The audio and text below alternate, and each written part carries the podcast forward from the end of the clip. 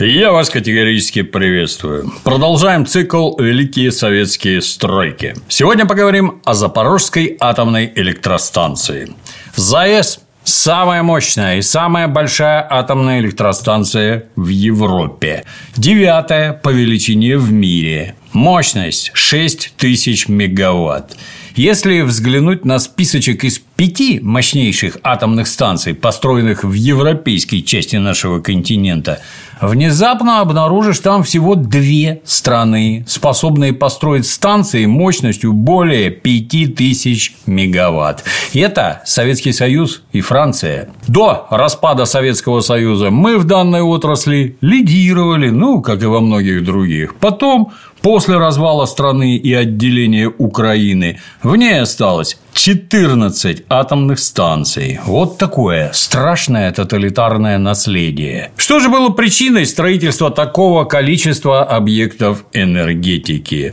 Украинская Советская Социалистическая Республика была, с точки зрения ресурсов, республикой богатейшей и стремительно развивающейся. Для разработки недр и освоения природных богатств требовалась могучая промышленность. Создание таковой немыслимо без развитой энергетики, ибо все вокруг нас работает на электричестве. На выбор места для строительства атомной станции повлияло два ключевых фактора. Первый, он же главный, наличие непригодных для сельского хозяйства земель. Второй, в данной местности уже располагалась Запорожская тепловая электростанция. Ну, ТЭЦ была построена, само собой, советской властью и введена в эксплуатацию в тысяча девятьсот семьдесят втором году. Параллельно со строительством станции развивалась инфраструктура. Ну, таким образом, к моменту возведения АЭС все необходимое уже было подготовлено. В тысяча девятьсот семьдесят седьмом году Совет министров СССР принимает решение о начале строительства Запорожской АЭС. В тысяча девятьсот восьмидесятом утвердили технический проект первой очереди строительства на четыре энергоблока с водоводяными реакторами вэ вэ эр тысяча. Страна Советов строила крупные промышленные объекты в таких количествах, что накопила в этом деле серьезный опыт. Еще при возведении Запорожской ГРЭС создали и отработали новый технологический процесс скоростного поточного строительства. Метод заключался в том, что блоки вводились в эксплуатацию с шагом в один. Это означало, что одновременно надо было строить все четыре энергоблока. Задача была не из легких, но именно это позволило построить все энергоблоки со значительным опережением графика. По словам первого директора Запорожской АЭС Леонида Прохорова, необходимо было не только построить первый атомный блок, но и создать уникальный серийный образец энергоблока с реактором вэ вэ эр тысяча.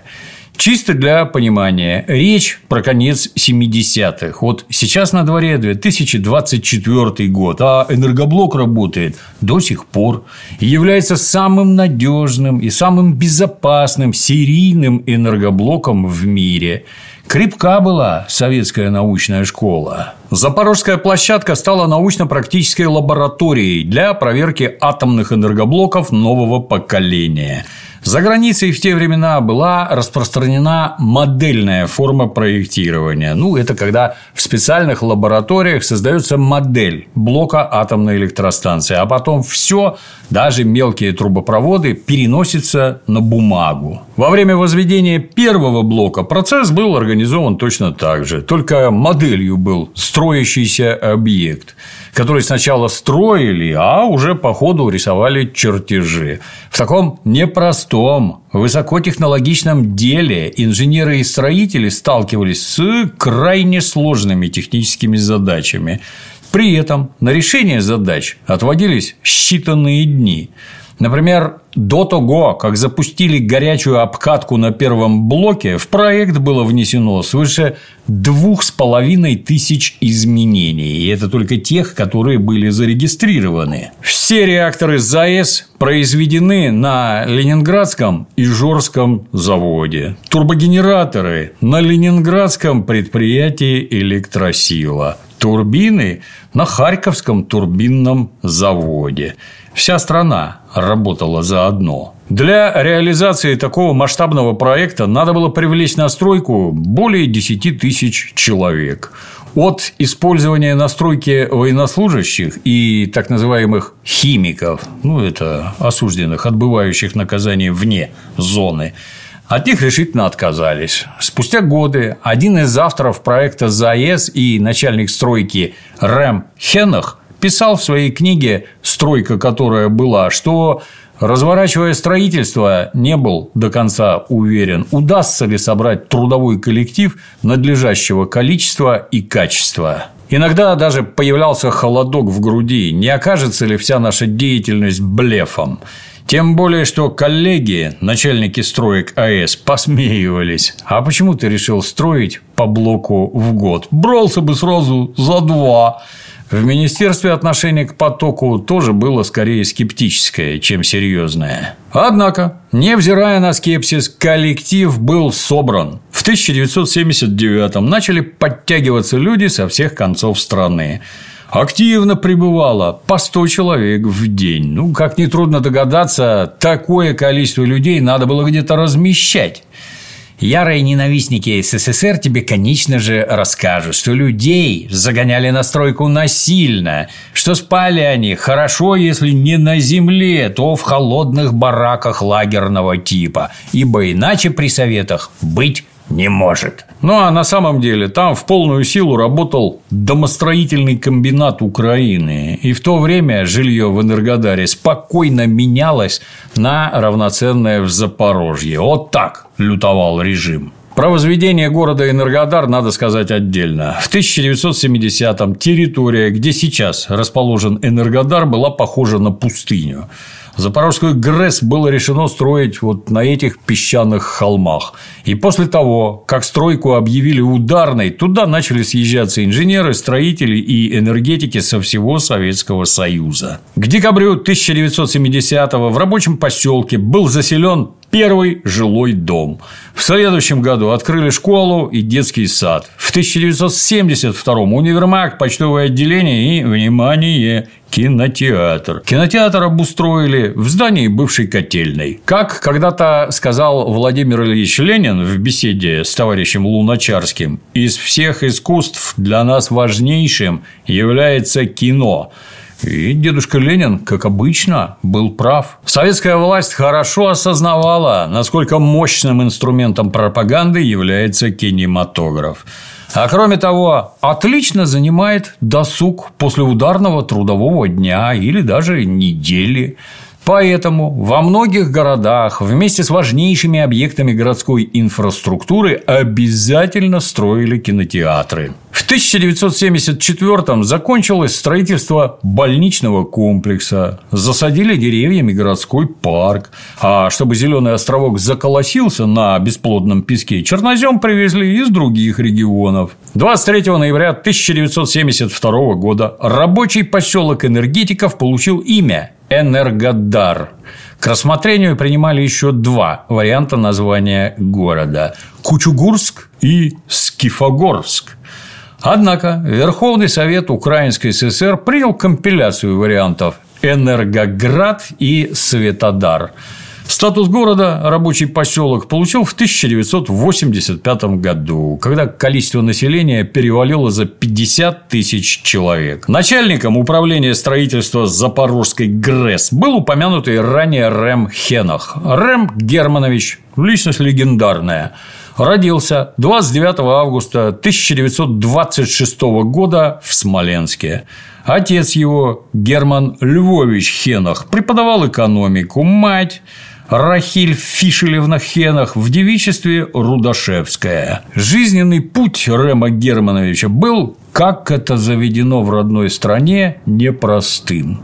В тысяча девятьсот тридцать восьмом году был арестован, а затем расстрелян его отец. Ну, в тысяча девятьсот пятьдесят шестом году отца реабилитировали, но это уже ничего не меняло. В начале войны Рэм вместе с мамой был эвакуирован в Иркутск.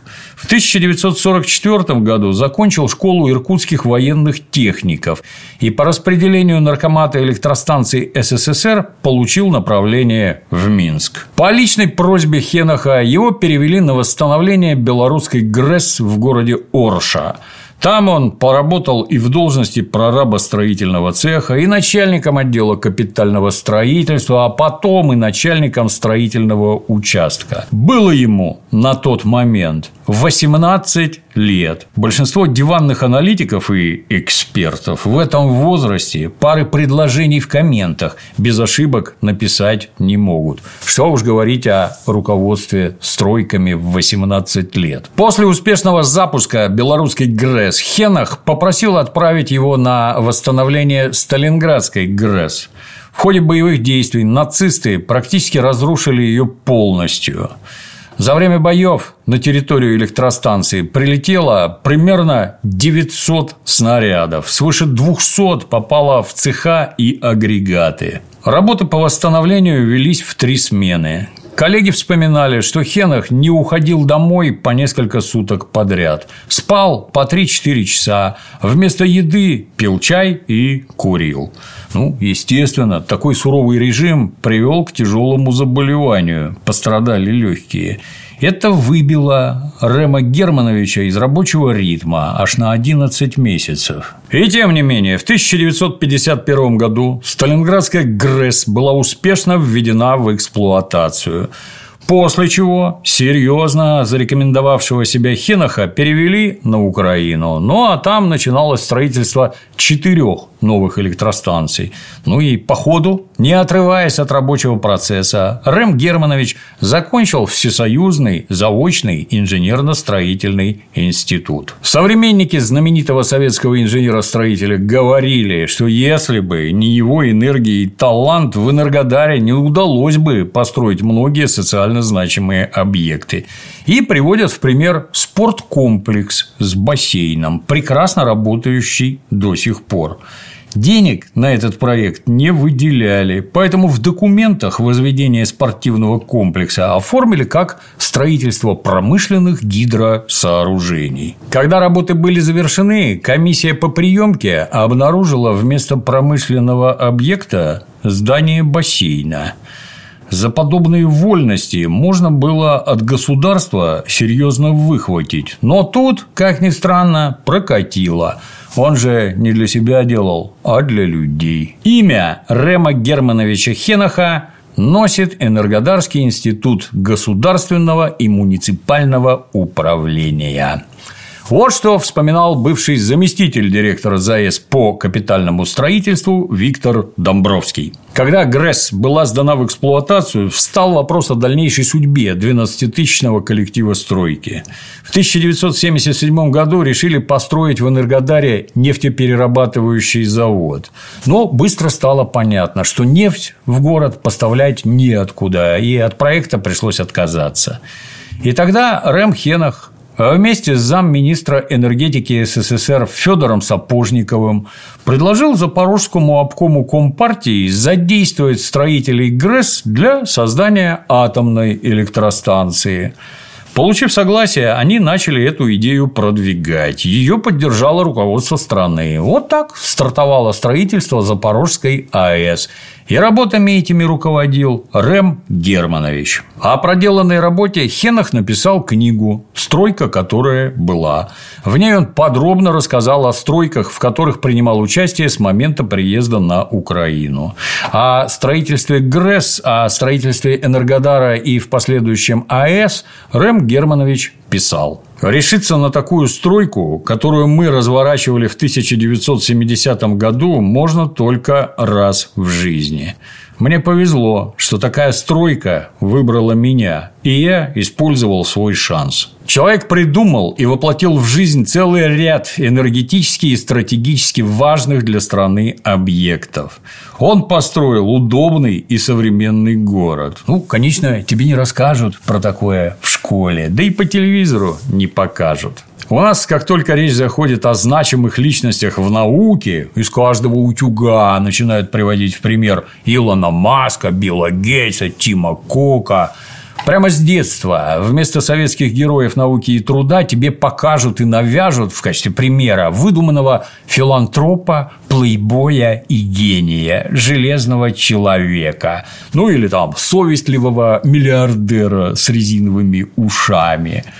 А ведь в нашей истории множество уникальных и по-настоящему великих людей. Целый стеллаж комиксов можно только про Хеноха сочинить. А там рядом Королёв, Курчатов, Капица, многие другие. Ау, деятели культуры, вы за кого? За нас или за США? Но вернемся к строительству Запорожской АЭС. По окончании строительства ГРЭС коллектив значительно сократился. Кто-то отправился на другие стройки, кто-то перешел на эксплуатацию ГРЭС. Так что для строительства атомной станции надо было не только восстановить, но и серьезно увеличить численность коллектива. Для организации полноценного ведения работ надо было собрать не менее десять тысяч строителей, а такое количество рабочих надо где-то разместить. В своей книге Рэм Хенох пишет: для того, чтобы привлечь необходимые семь-восемь тысяч человек, нам надо было ежегодно вводить от тысячи до тысячи двухсот квартир, а в первые пиковые годы и того больше. Такую непростую задачу не решить, даже если стремительно возвести завод крупнопанельного домостроения. Рэм Германович отправился в поход по министерствам, Госплану и Госстрою, доказывая необходимость сооружения типового завода крупнопанельного домостроения мощностью в сто сорок тысяч квадратных метров в год. Целый год ходьбы по московским кабинетам. Ну, и в итоге добился своего. В течение двух лет таки построили завод необходимой мощности. Любители либеральных сказок о том, что в Союзе люди были разменной монетой, винтиком в огромной тоталитарной машине, немедленно заявят, что один человек решительно ничего не мог. Всех, кто вылезал хоть с какой-нибудь инициативой, тут же забивали молотком по башке назад. Работала уравниловка. Ну, вот наглядный пример, как один человек расширял и менял работу сразу в нескольких промышленных отраслях. И никто его никуда не забил и никак не уравнял. И при этом он был совсем не один такой. Завод получился хороший, и строители немедленно приступили к массовому возведению жилья. При наличии завода жилищное строительство в Энергодаре изменилось в корне. В это же время начали создание атомэнергостроительного комбината. Тогда же построили завод трубопроводов и нестандартного оборудования. Одним словом, к моменту начала строительства основных объектов АЭС строители и монтажники были оснащены всем необходимым. Мы уже помним, что предстояло вводить по одному блоку вэ вэ эр тысяча ежегодно. Для этого требовалось проводить строительно-монтажные работы на сто с лишним миллионов рублей в год. Ну, по нынешнему курсу это примерно сто восемьдесят миллионов долларов. В ходе строительства проектировщики воплотили ряд технических идей, которые привели в конечном счете к изменению характера строительства основных сооружений атомной станции. Главное из них было создание так называемой ячейки. Это элемент, собранный из двух железобетонных плит на болтах. Плиты отливали в особо точных строганных формах. Смонтированные в стене, они образовывали несъемную опалубку для монолитного бетона, и после заливки бетона сами становились частью конструкции. Эти ячейки задумали для реакторных отделений и спецкорпуса, но они оказались настолько удачными и удобными в работе, что потом широко применялись на самых разных объектах уникальной стройки. Очень важным решением была отработка новой технологии выемки грунта в отводящих и подводящих каналах циркуляционной системы. Объемы данных работ составляли примерно четырнадцать миллионов кубометров. При этом работы вели ниже уровня грунтовых вод. Строители с проектировщиками специальным способом осуществили разработку грунта плавучими земснарядами, что позволило сделать откосы без сложного водопонижения. В проекте атомной станции было реализовано шестьдесят четыре изобретения, которые получили авторские свидетельства. Однако главное отличие стройки – создание потока, ну, то есть последовательное ежегодное возведение реакторов.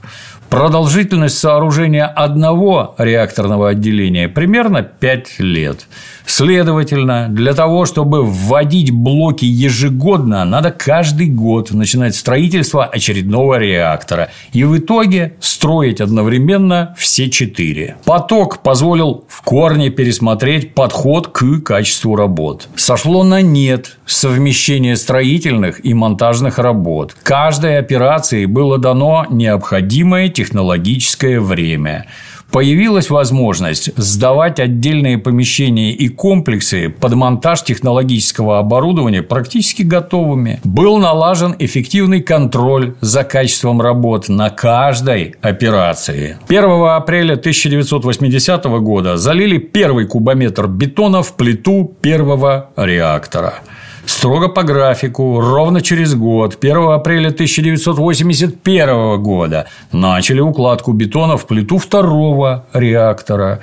первого апреля тысяча девятьсот восемьдесят второго – третий реактор, и первого апреля тысяча девятьсот восемьдесят третьего – четвертый. Работать на передовой стройке ну, было, мягко говоря, непросто. Круглосуточная напряженная работа отвергала разгильдяев и лодырей. Остальные подстраивались под ритм производства. Участники вспоминают, что стройку отличала высочайшая культура труда.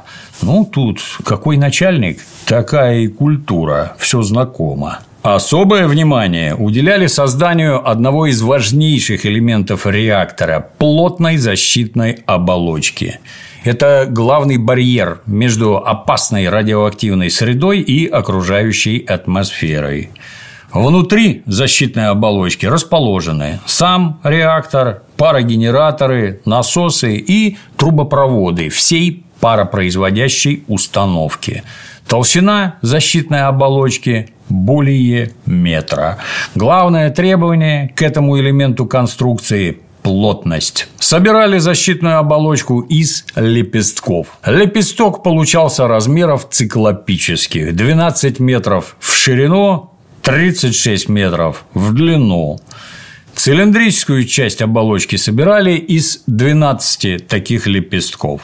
На проектирование, изготовление оснастки, транспортных средств, сварку воздухонепроницаемого стального полотна внутренней оболочки, установку арматурного каркаса и труб каналообразователей ушло все лето, а сам монтаж занял двадцать дней. Итоговый размер оболочки – сорок пять метров в диаметре и почти пятьдесят метров в высоту. Давление, при котором ее испытывали, четыре целых шесть десятых атмосферы. Точность исполнения строительных работ была такой, что общая площадь утечек не должна была превышать квадратика со стороной два миллиметра. Сложнейшая задача для сооружения такого размера, и решалась она крайне непросто.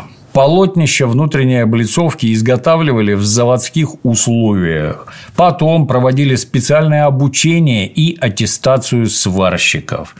После проведения каждого цикла сварочных работ вели строгий контроль качества. Ну, и при этом укладывались в жесткие графики. Параллельно с реакторным отделением сооружали машинный зал с фундаментами под турбогенераторы. К концу тысяча девятьсот восемьдесят второго он был практически завершен. В начале восемьдесят третьего одновременно работали уже на нескольких блоках, и выглядело это внушительно. Наступил новый и крайне сложный этап стройки – монтаж оборудования. А в феврале случилось страшное. В одном из помещений электротехнических устройств вспыхнул пожар. На блоке уже велись наладочные работы. Сперва пожар пытались потушить штатными средствами, но огонь быстро шел по кабельным потокам и переходил из одного помещения в другое.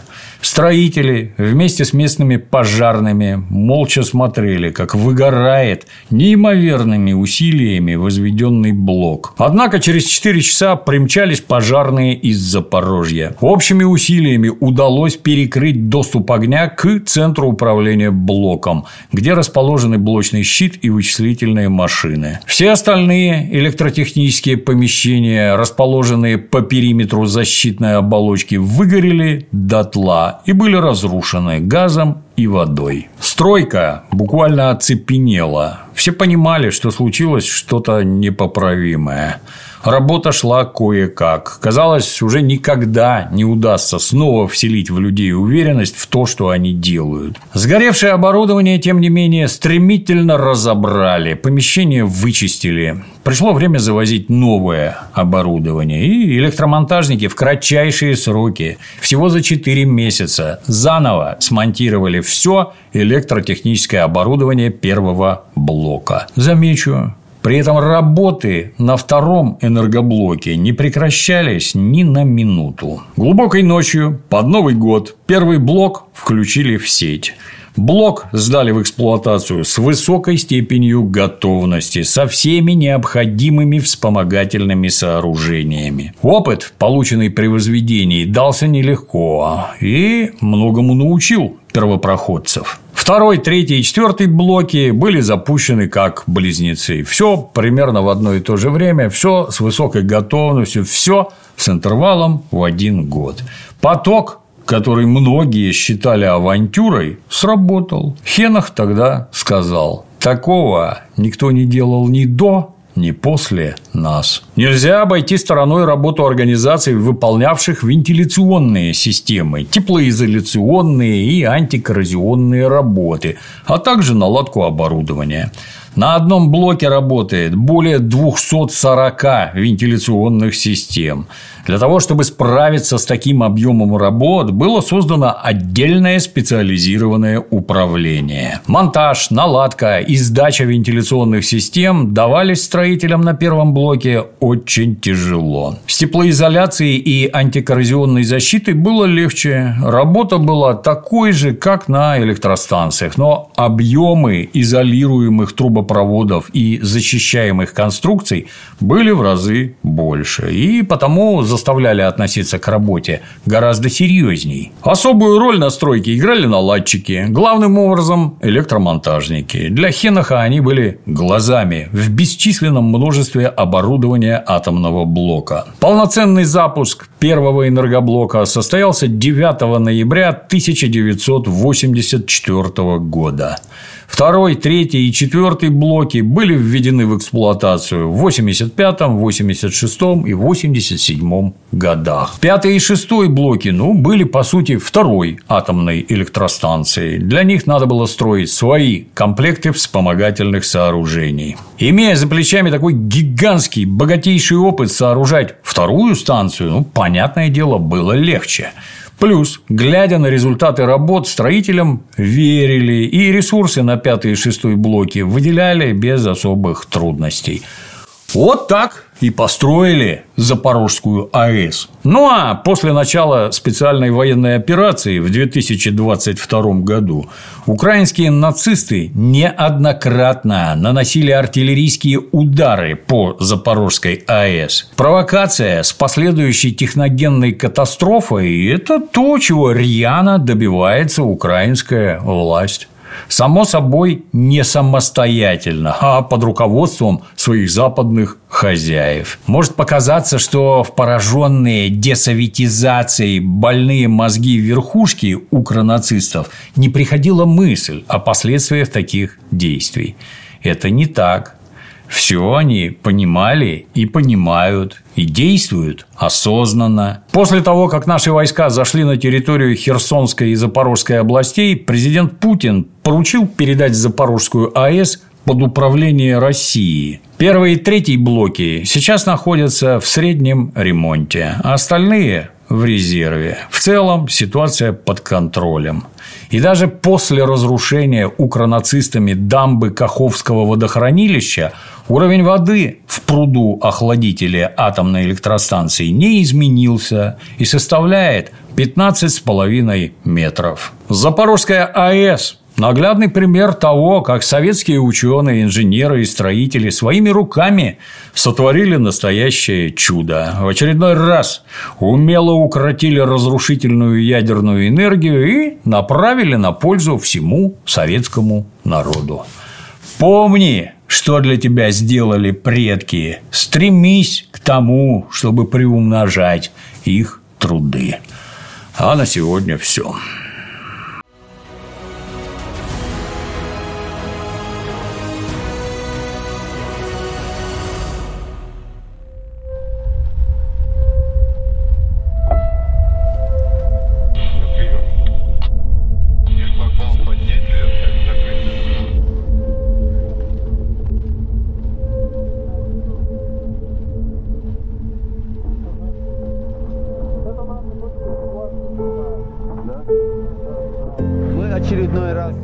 Едем в Херсонскую область, везем гуманитарный груз, и в этот раз основной акцент – это тактическая медицина. Ну и, конечно же, мы не забываем о тепло родного дома, то есть это личные посылки от жен, от матерей, поэтому они тоже здесь находятся, ребятам передадим лично.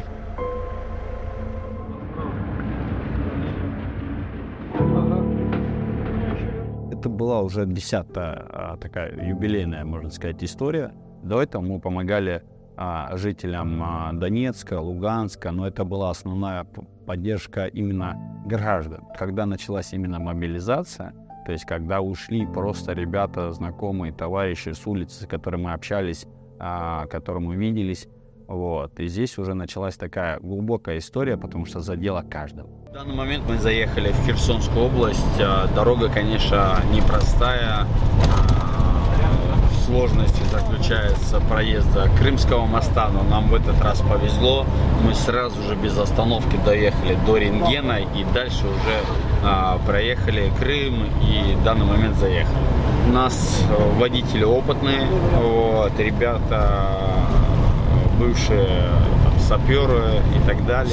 Выполнение конвоя происходит на высшем уровне. Важно, потому что там находится, наверное, громко будет сказано, но лучшая часть молодежи и вообще, в принципе, мужской части, да, не только мужской. Вот. Потому что это люди, которые, когда стране нужна была помощь, когда страна сказала «надо», все пошли, сказали «поняли». Приняли. Задачу будем выполнять. То есть, э, а как иначе? Если мы, э, нас не, там, не, не призвали, это же не значит, что мы должны вот в этом направлении все вместе работать э, и делать. Пирожок держи. С капусточкой можно, пожалуйста? На, с капусточкой. Ты сегодня с этим мыслью? Держи.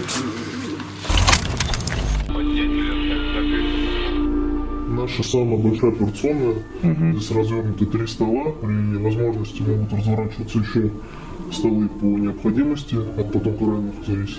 Здесь есть вся необходимая, все необходимое оборудование для оказания квалифицированной медицинской помощи, в том числе это, ну, естественно, порционные столы, приборы, аппараты МЛ, кислородные баллоны, в принципе.